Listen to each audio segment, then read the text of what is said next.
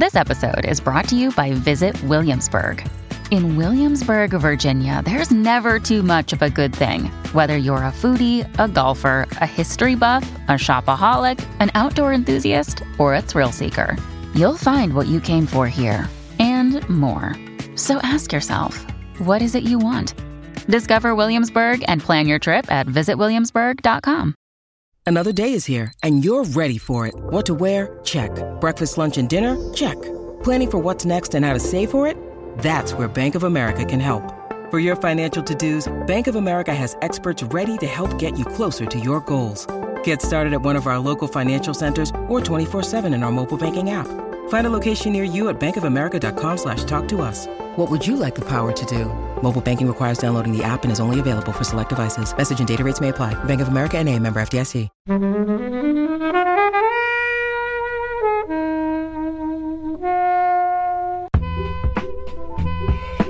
We watched it last week together, and I think we came out liking it a lot. Then I reread the book, and Doesn't it- stack up. No, So I think the casting and the acting is really, really good in it. Looks great, and it is a really good story, but it's just so complicated. That scene as well, it's, it's he's obviously taking the piss, or is he not? I don't know. I don't there's think he is. Oh, okay. Um, because that scene's hilarious. That it would have probably been the biggest penis that's ever been on. And, and actually, the, On fil- any screen. the film penis is a lot bigger than the book penis. Oh, can you stop saying penis and looking at me? Sorry.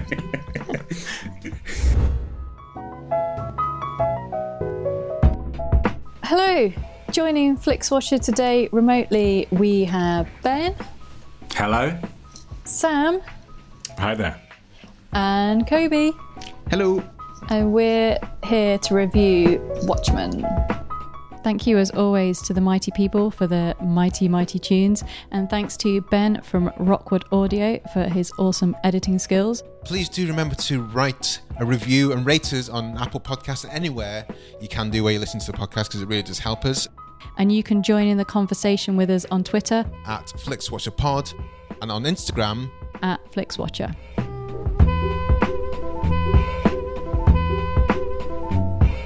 Hello, and welcome to this episode of FlixWatcher Podcast.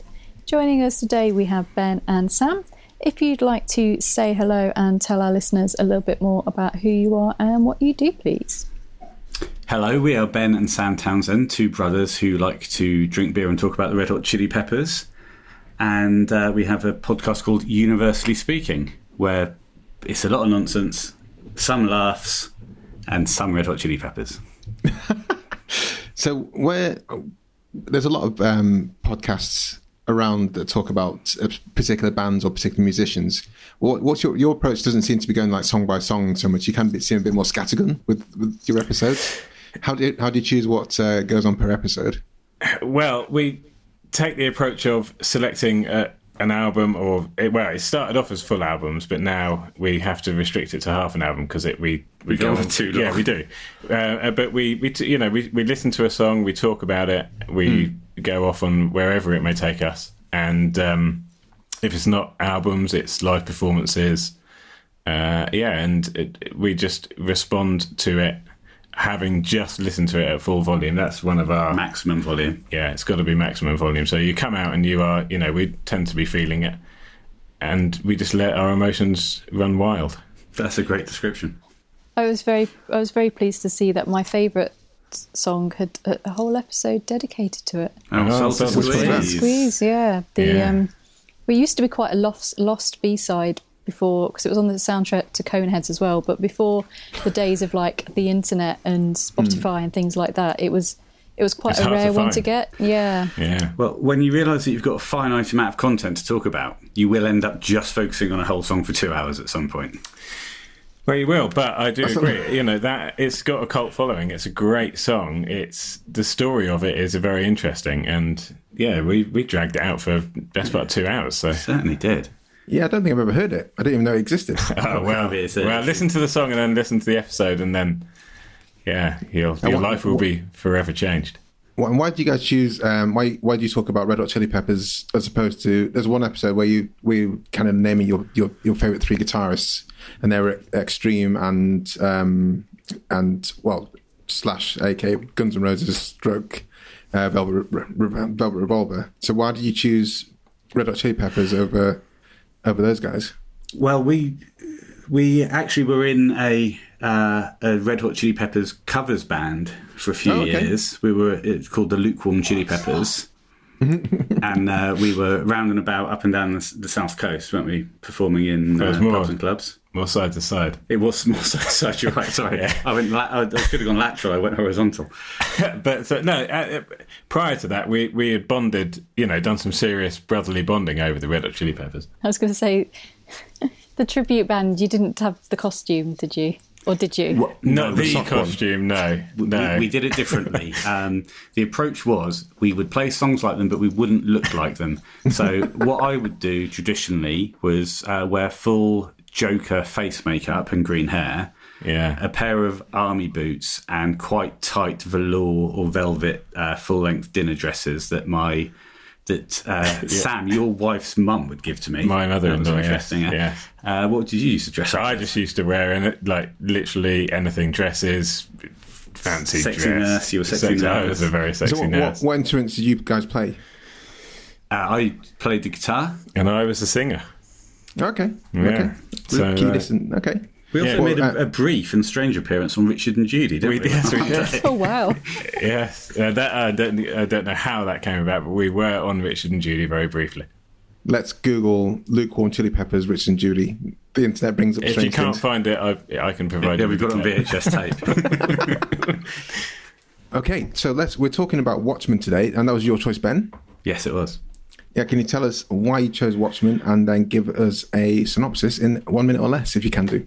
I chose Watchmen because um, I was a, a big fan of the book before it uh, before the film came out. I was aware of the kind of behind the scenes attempts to get it made. I was avid about the build up to it when the marketing campaign was going on, and uh, uh, the, the website was updated daily with new images, new songs. Uh, it was just the minutiae of the world, which is what I loved about the book.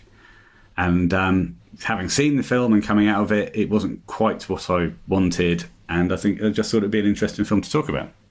So here I go. Are you ready? Is the countdown on? I've written this down because it's a difficult film to summarise. Is it 60 seconds for both things? Or.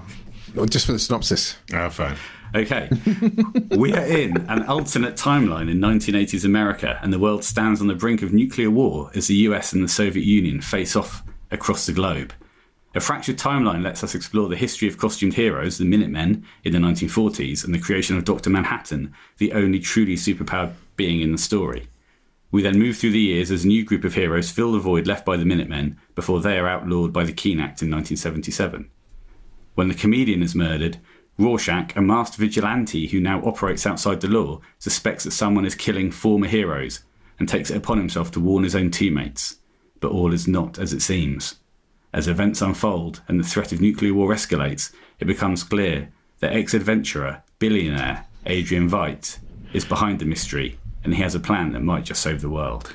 Well, very well done. I, It's very I, eloquent. That's one of the best synopses we've ever had.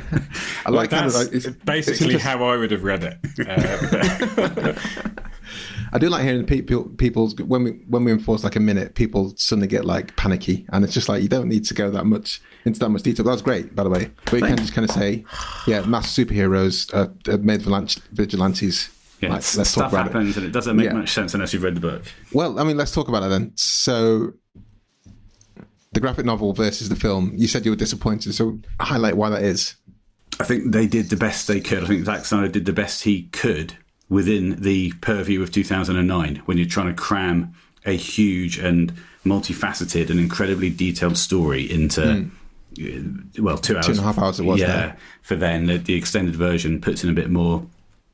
Um, it loses the essence of the book for me, uh, which is the relationships between the heroes. You see them there. You have the roots of them, and you have you have the kind of end game, but you don't have everything in the book. The extension of the world, the detail is in that's in the story. What you get is essentially a Zack Snyder film. Um, where the emphasis has to be on the action in order to bring people in, and the emphasis is not on the action on the book. Um, look, I, I, I really in, I enjoyed it. I mean, we went to the cinema to see it, didn't we? We did, and uh, yes. we came out liking it a lot, and we watched it last week together, and I think we came out liking it a lot. Then I reread the book, and uh, yeah, Doesn't It- stack up. no.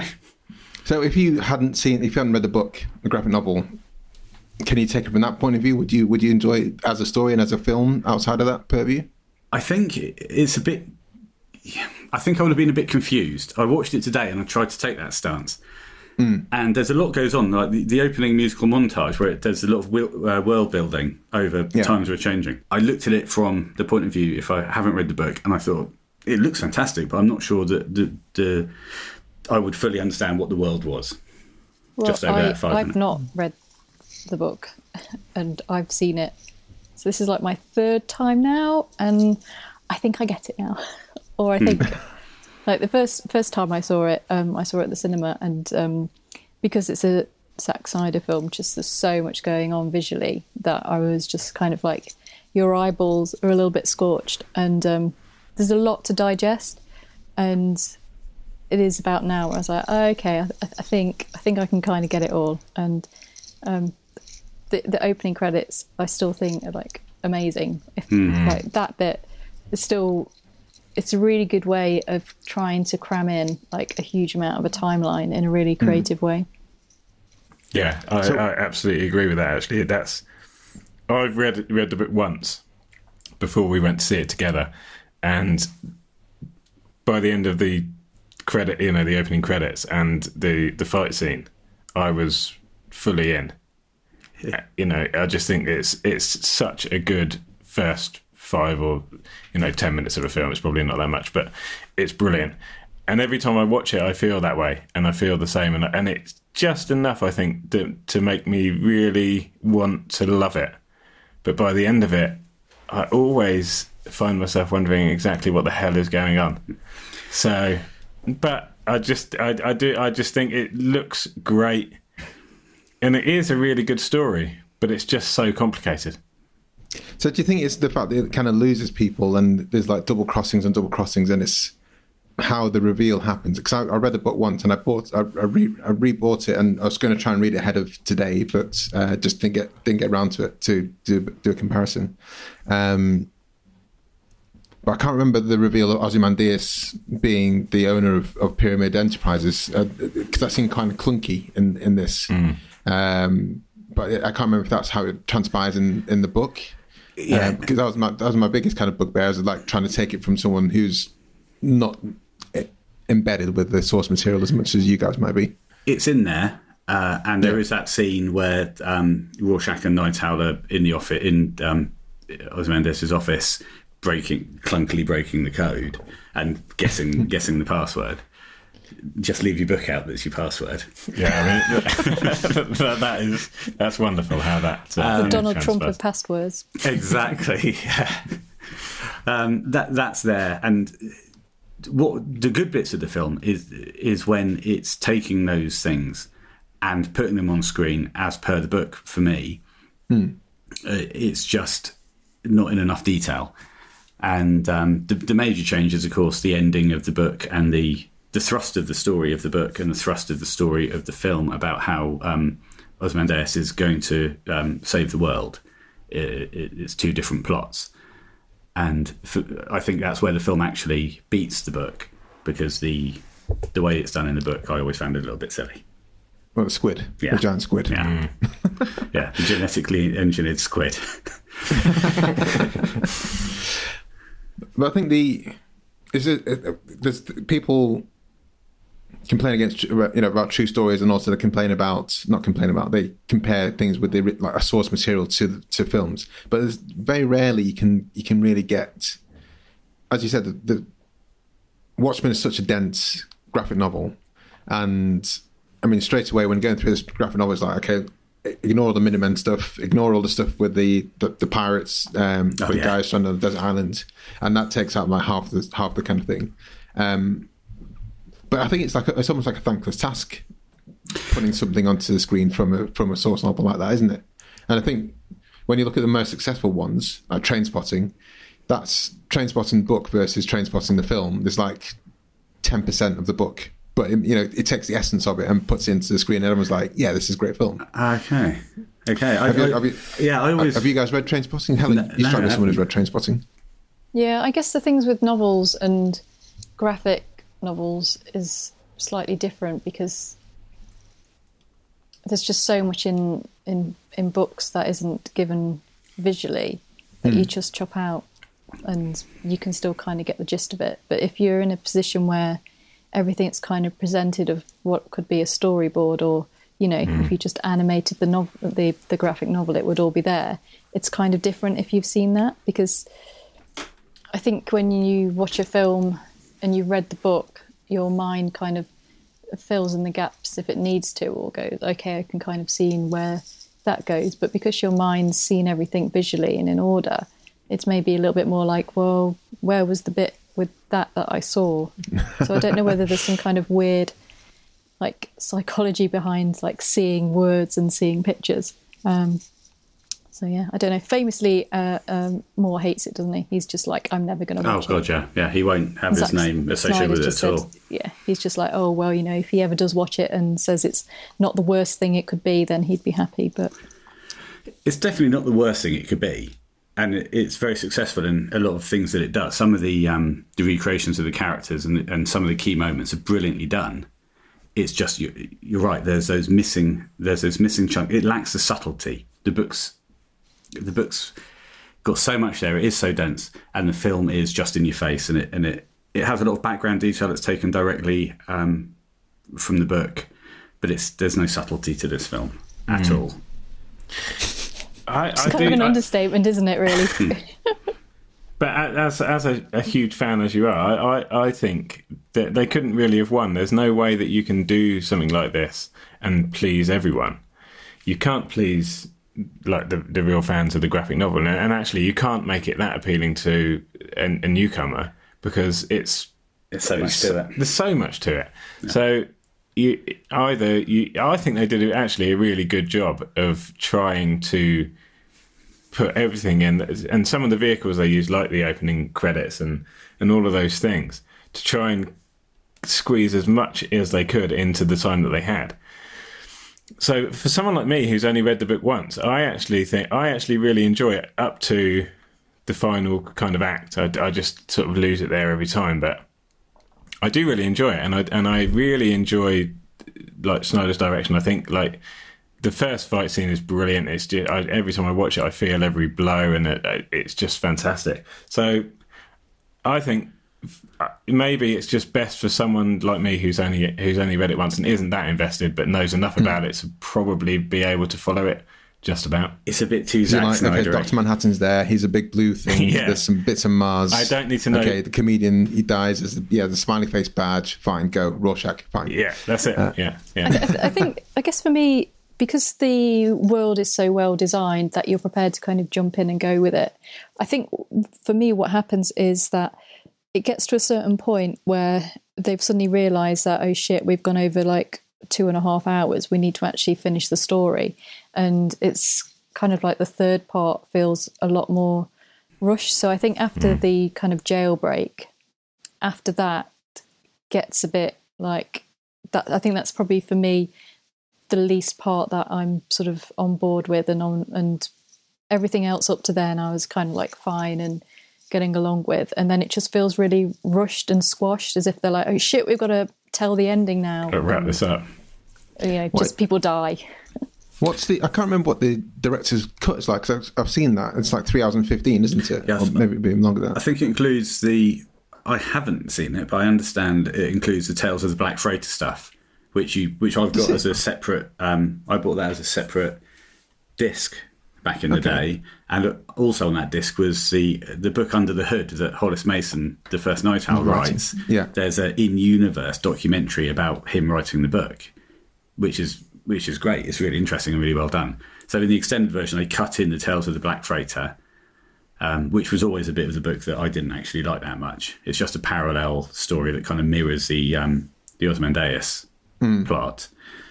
Um, I don't think they put in much more. I mean, I speak as a man who's never seen it.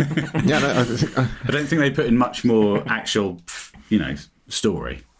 If I you need to- haven't I seen need it, to- what hope have we got? Well, yeah. I need to rewatch it, but that was like when ten years ago when I saw it, and I hadn't read the book at the time.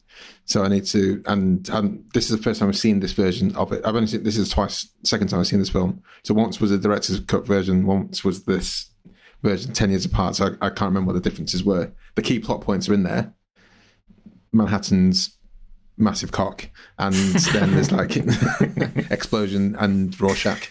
Um, but yeah, I need to re- I need to revisit that to, to see what the difference is. What, what do you think about the the Doctor Manhattan effect? The uh, the CG, you know, the fully CG um, person. It was. Well, Alan might have more more to say, but because it masks um, what's that? char- What's that Billy actor's Crudup. name? The, Billy, Billy Cr- Crudup. Crudup. Crudup. Yeah, Crudup. Crudup. Crudup. Call him Billy. isn't he one of your Billy, favourites? Billy C. Yeah, well, Is he I, one- uh, almost. Fa- I know mainly from Almost Famous, but he's also in 20th Century Women and amongst other things. Hmm. Um, but it's kind of interesting. I was reading about how they they made him kind of have that glow, and basically was sort of lit up Yeah. at the same time as he was like green suited and stuff. Um, yeah, I guess it's kind of a, quite a hard thing to put on the screen and get people to believe that you know he's kind of this what is he like the most powerful thing in the world and Yeah, was like blown apart and then put himself back together I think some. I think ninety percent of Doctor Manhattan in the, in the film is really well done.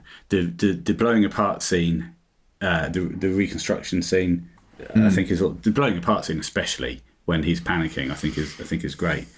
And ninety percent of his of of the look of him is fine. And uh, unfortunately, the worst the worst recreation of him is when you first see him when he's absolutely massive and then he shrinks down in a really in a really weird way. I'm not so taken by that. I think if you look if you if you to do the film um, nowadays, I think it would. I don't think it'd be that much different. To be honest with you, uh, it'd probably be more finessed, but I think it still kind of stands up from um, from what a fully CGI person could be in 2009 versus 2020. I don't think it's that bad. Um, and he is the most striking character from the comics brought to life, and I think that's that's well done. And one thing I really liked actually was how they did Rorschach's face, Yeah, it's fantastic. and how how the how the ink blot was moving all the time. I thought that was a really really cool Yeah. thing. What they uh, what they did as well is what you can't do in the comic is very hard lines on Rorschach's mask, and what they do in, in this version is they have little ink bleed Yeah. from the edges. It's such a good effect. Yeah. Have you guys seen the TV show? Without, I'm not going to spoil anything in the TV show. No, I haven't. Nor, What? nor am no. I. What's the matter with you guys? Well- Helen, oh, i haven't is, is it hbo is it on hbo it's on. It's on now. It's on Sky now TV. Okay. Yeah, but it's HBO. Yeah. Okay. Let's let's get off the TV series. Apart from to say, like, what's the first episode? And if you're not interested at all, because it was genuinely last year, it was my favorite. I, I can't remember if I put it number one or two with Chernobyl, but it was just like a- an absolutely astonishing TV show. So do watch it. The story is not the same as the as the book. All it's right, a whole different it. story. I'll start it. And I'll it's- start tonight. watch it without googling any episodes beforehand watch it from the Yeah, start exactly. Um, so one of the, a couple of things that I'd written down. Um, I think for me that I think this is probably a thing with um Snyder's film in general, but it, it kind of lacked in a, an emotion and feeling a little bit in that I don't quite know what the tone is in in the obviously in the book, but everything is so stylized and so in your face that there's kind of points when you kind of should feel emotion and you don't, and there's other Did you feel emotion during the Hallelujah scene? Oh God, don't please. I So I mean that scene as well. It's, it's he's obviously taking the piss, or is he not? I don't know. I don't there's think he is. Oh, okay. Because that seems hilarious. Um, but there's a bit where she obviously finds out who her dad is, and I, I, that's kind of meant to be a big moment, but Hmm. it's kind of not because it's just like, well, Yeah, it just all that kinds out. of goes. Yeah, yeah, uh, yeah, I know what you mean. It's just you, you just sort of going along at the same kind of pace, the same kind of, uh, and I mean, I do like the, rev- the the performance from Billy Crudup there because he's always got that flat Doctor Manhattan delivery that he actually does appreciate life and can come back to Earth because because out of all this insanity and chaos, um, someone like um, Laurie is being created. I think that's a really well performed bit. yeah, uh, but I think also Yeah, the yeah. tone of the film though doesn't that, that, I think the the the cast the casting in it is brilliant because Mm-hmm. what they've done is they've picked actors that are sort of recognizable in that you're like, oh yeah, I kind of like that guy's work, or I've seen her before and they're pretty good, but they're not that recognizable that you're. Hmm. You know them for another role, so I think the casting and the acting is really, really good in it. But as the direction, there's just like one tone, and it's just like violent, in your face, loud, grim. Like there's a lot of grimness, like people being fed to dogs and chipped out over your head. So it's either just like really, really grim, or there's like a gap where there should be humour and emotion, but he's just kind of forgot to add that. Yeah, I think Yeah. I don't remember it being as visceral as it was because that, that chip fat scene, for example, and the whole kind of scene in the prison, that was just like rough. Uh, some of that, I just like, good God, I can't remember that.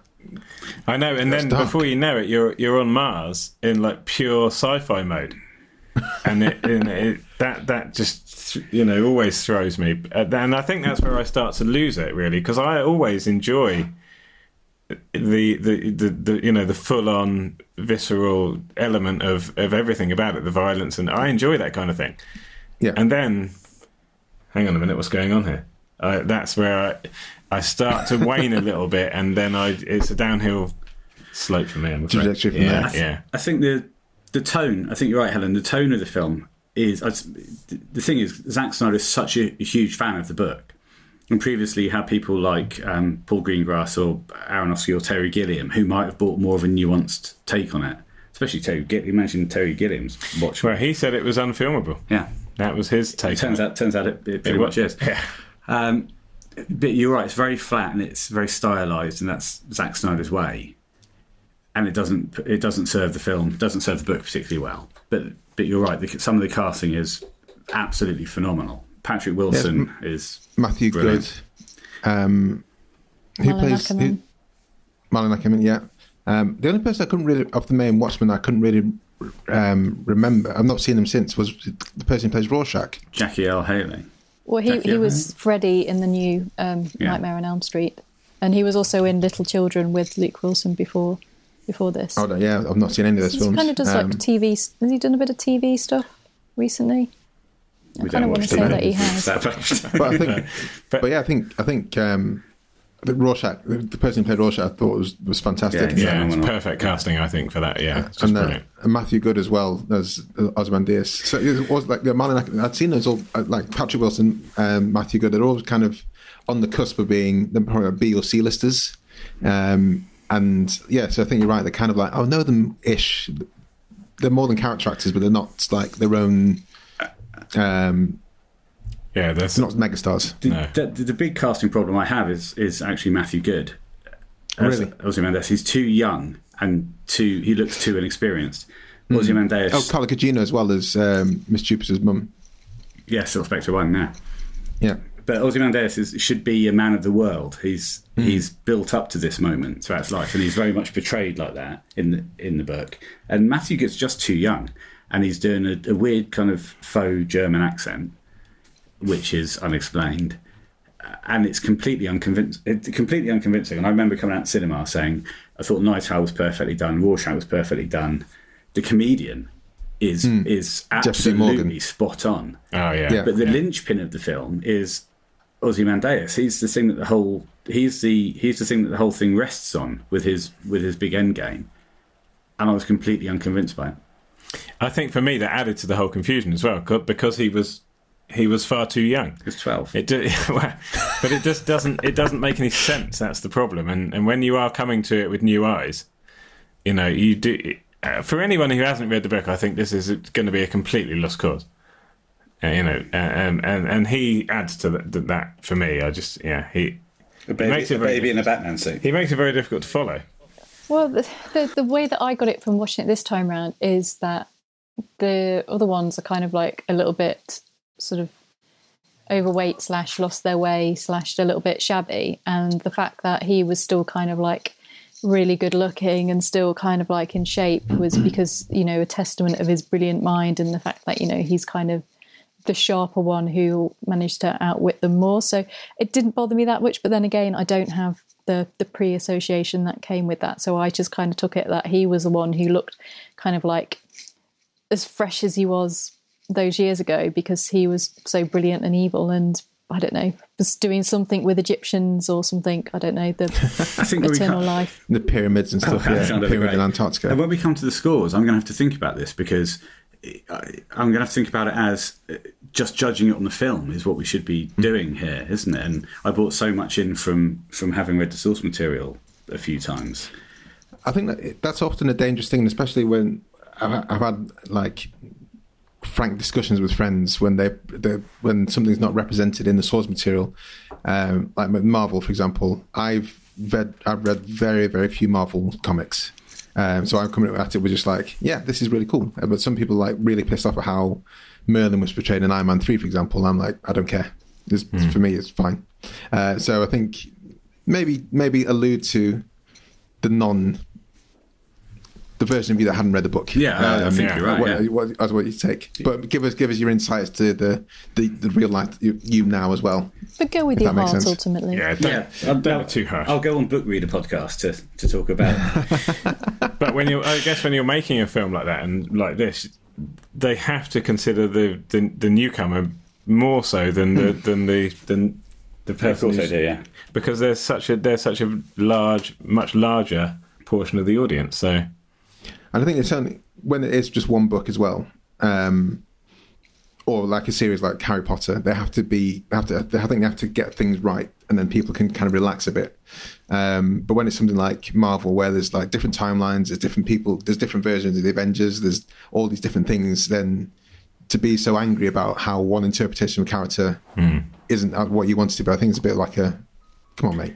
Yeah. Um, but if unless there's anything else, should we head to the scores? Yeah, let's do it. Hello, I'm Sam Pay, And I'm Martin Zaltz Austwick. and together we host a show called Song, Song by by Song, Song. where we deal with the music of Tom Waits. We've been going since uh, 2015. Every week we talk about a new track. Uh, we've made our way through 15 seasons so far of his music. And now we're going back to the early years. And if you haven't listened to Tom Waits before, it's not the growly stuff. It's not the stuff where he's hitting an automobile with a bone for percussion. it's a nice, easy way into his music. If that sounds like something you would be interested in, you should check out our website, songbysongpodcast.com, or put Song by Song into your podcatcher of choice.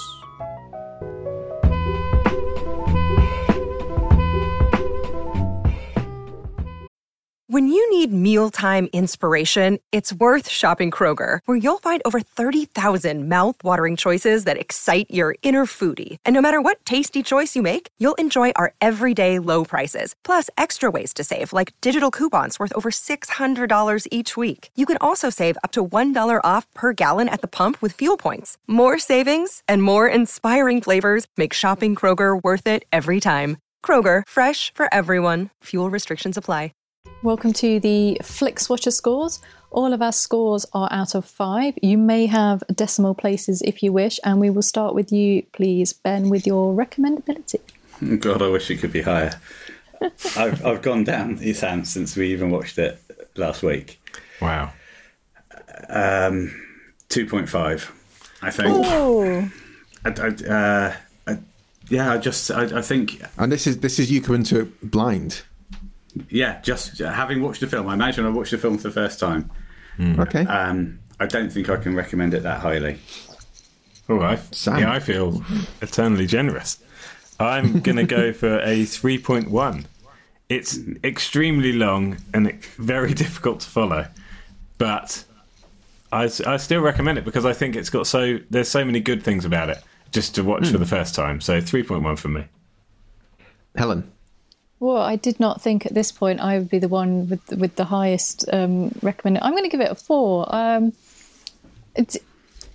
as a comparison, it, Avengers I'd recommend to everyone.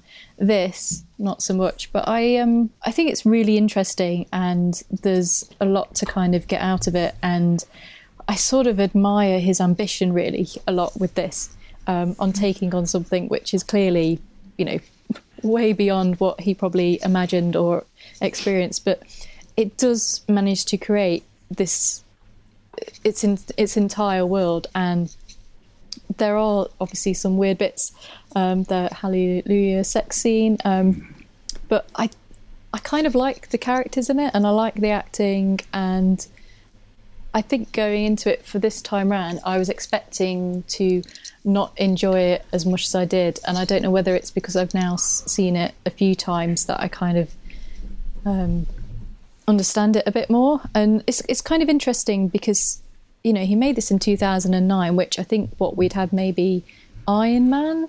So Yeah, he was quite Iron ahead of Some making- Spider Man's. y- yeah, Are you talking about Marvel specifically? yeah, and Okay.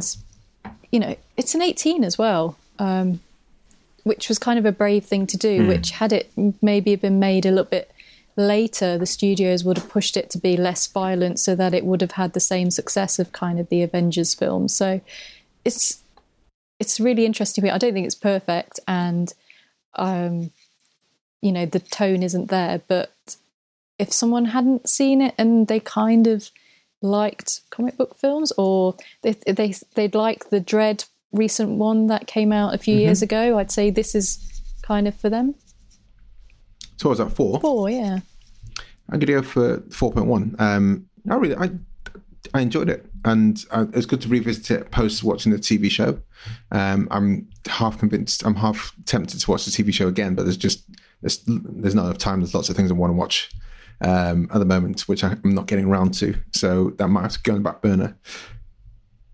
But um, I do want to read the book uh, again, just to kind of reframe my mind. But I think it's it's fine. I think it, it gets a bit murky with the with the storyline towards the end, and I think the the clangor of how they reveal it's Ozymandias behind everything is a bit like it's not even it's, it's not even a plot twist because it just doesn't really make any sense as to how that comes about, how they figured it out. I think, um, but apart from that, it's a bit of a romp.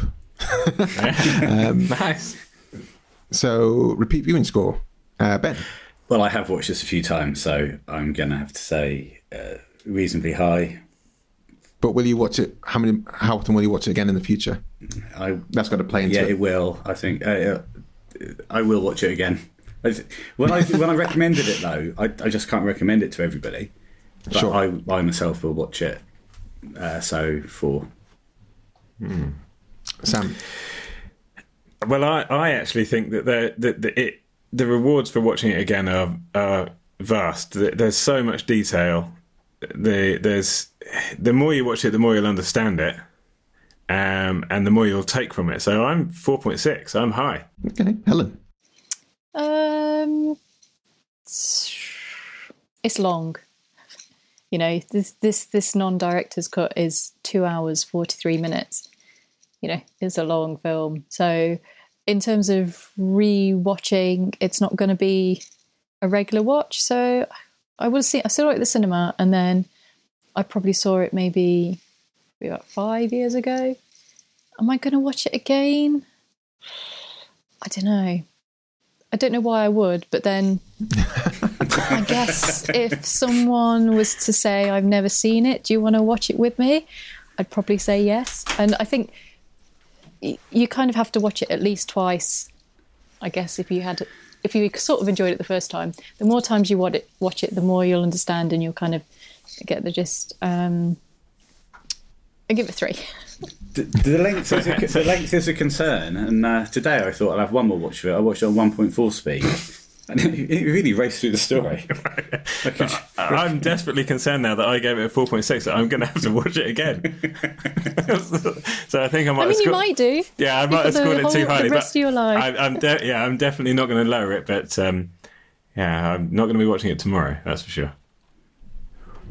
Um, I'll, I'll definitely watch it again. Not often because it's long, but I think I might lean it. I'll, next what rewatch will be the director's cut uh, to compare and contrast after what uh, after I've read the book again. Um, so I'm going to get quite a high score based on needing to watch it again rather than um, Wanting to. watching it frequently. So uh, let's go three point eight. I think small screen score. Ben, I think it's going to go a bit lower here because I quite enjoy the the effects. They built a lot. The a lot of the sets were built. The new all the New York the New York streets were built, and they cleverly filmed around corners and, and stuff like that. And I think the CGI is quite um, stylized, and I, and I quite like the whole look of the film.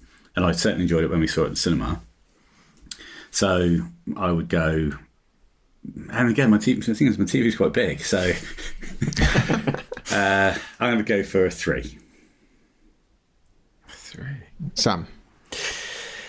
I, I, I don't know whether I'm overscoring it. I, I think it's still enjoyable, but it is it does it's a film that does really flourish on the big screen. So I'm a three point nine here. Three point nine. I'm saying three point nine. That's high. That's high. Uh, Helen. Yeah, so I just think there's so much going on that it doesn't all quite fit into a small screen. And, you know, you just haven't seen Watchmen if you haven't seen a giant blue penis on a cinema screen. Oh. really, have you? Especially 60 foot Dr. Manhattan. Wow. That's a, that's a really big boy. See, I don't get it. So, like, sometimes he has pants and sometimes he doesn't have pants. So I get that, Hmm. like, he obviously has to wear pants when he's going on TV. Or to Vietnam. But then he kind of wears, yeah.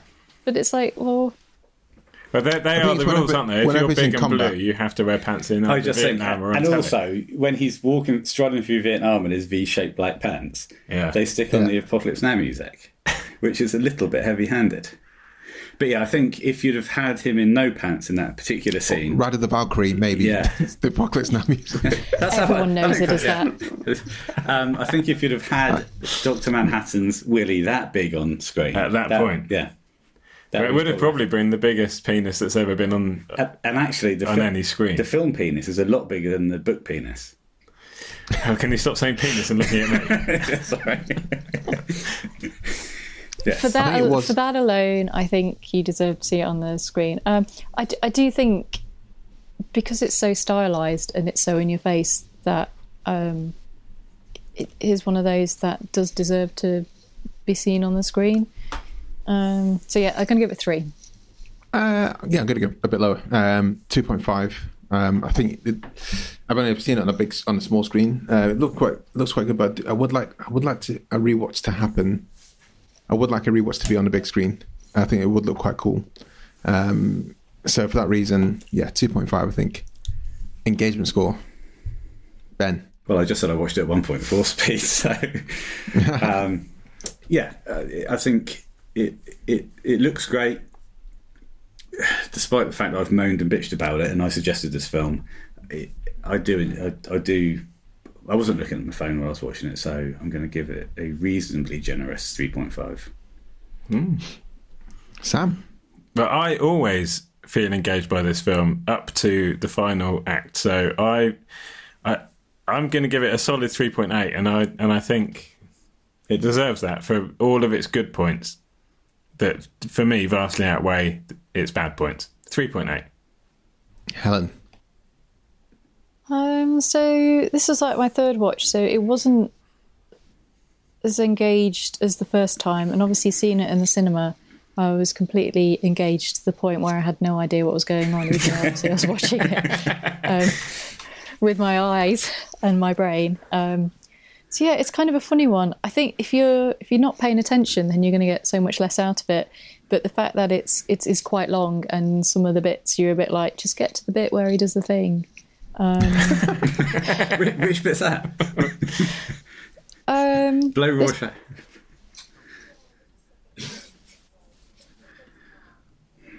Yeah, the mouse thing is a problem. yeah.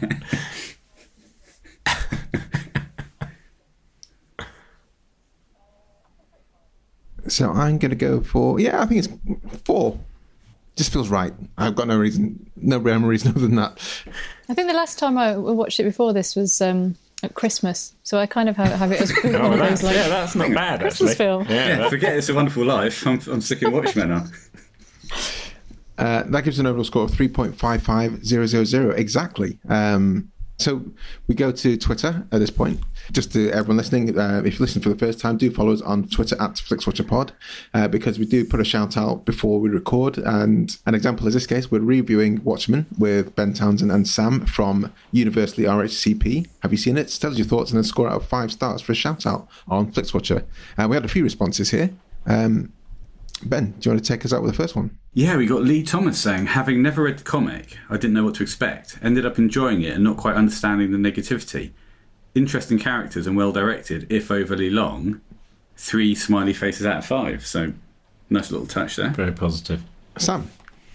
I read the graphic no- novel and loved it. I watched the film and it was okay, but the director's cut was much better. Four out of five. Alex Elliott. Yeah, that's, Who's that from? Alex Elliott. Alex Elliott. So Uh, Helen. So this one is from Lee TB. Atrocious. I can't find a half a star emoji on my phone, but there you have it. Someone did later suggest the poo emoji. Oh, that was me bringing the tone down. Maybe you could have used that, but um, yeah, it's not for everyone, is it, Watchmen? And we have one last one where they, they link to their review of Watchmen on on Letterboxd, which I think is a bit a bit of a cop out. But um, yes, this, this is from Last Film Scene. I think it may be more appreciated as a superhero, as more superhero comic book films and TV shows are released and their universes expand, and so the general viewer becomes more versed in superhero comic lore and tropes. Um, wasn't really a review there; it's just a, a, a statement. They did Um, give it four stars. Yeah, the but that was stars the link to the there. Letterboxd. I know. That was the We link to don't the go there. So- We haven't got time. Yeah, exactly. I'm not going to read your whole review. Uh, but Ben and Sam, thank you very much for joining us. Can you tell us where we can find your podcast online and uh, tell people where to find you? And then we'll say goodbye. Certainly. Um, BenTownsendMusic.com is where you can find everything about uh, Universally Speaking, the Red Hot Chili Peppers podcast, or email me on bentownsendmusic at hotmail.com. Struggling to remember your own email address. That's a bit strange. Sam. I am at Stack Townsend on Twitter, and that's the only place you can find me. well, thank you very much, guys. If you and everyone listening, if you do like Red Hot Chili Peppers, you want to get a bit more in-depth uh, discussion with Ben and Sam, do head to their podcast, uh, Universally Speaking. Um, it's very good. And uh, thank you very much, guys, for joining us. Thank you so Thank much. you very much for coming on. It's been great. Thank you. Bye. Bye Enjoyed this episode of FlixWatcher podcast? Why not leave us a five star review on iTunes? You can also follow us at FlixWatcherPod on Twitter and we're at FlixWatcher on Instagram. Thanks as always to the mighty people for their mighty, mighty tunes, and Ben from Rokkwood Audio for his awesome editing skills. If you're looking to get your podcast edited as sweet as this, get in touch with Ben, and that's Rokkwood, R O K K Wood Audio. Tell him FlixWatcher sent you.